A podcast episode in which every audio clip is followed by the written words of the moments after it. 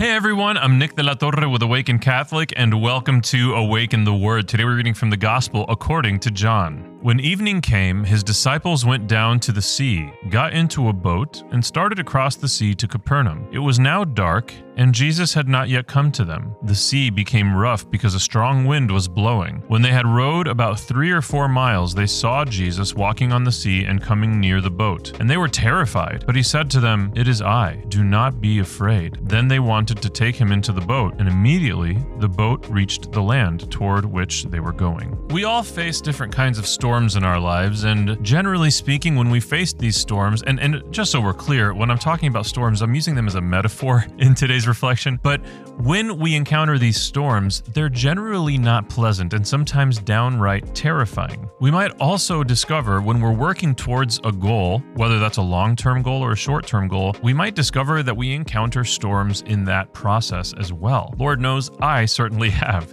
When we encounter these storms, when we encounter these challenges, it can be very discouraging and sometimes deter us from continuing down that path, even if it's a good path, even if it's the path that God wants us to be on. And what we might not have eyes to see in objectivity is that it's possible that the storms that we encounter are there for a reason. It's possible that the challenges we encounter are there on purpose.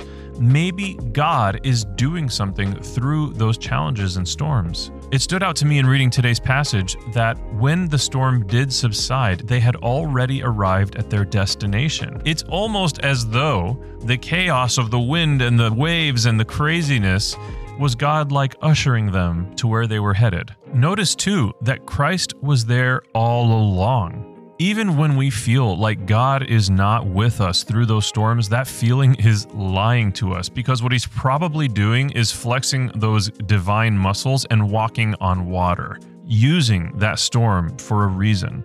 And when we are afraid, He is there to say, It is I. Do not be afraid. We have to come to a place in our faith that when we face challenges, when we face those storms, they do not deter us as though they were some omen from God telling us to turn around. They likely are not. In fact, it's likely the opposite. It's very possible that God is speaking and working through those challenges again to get us to where we need to be.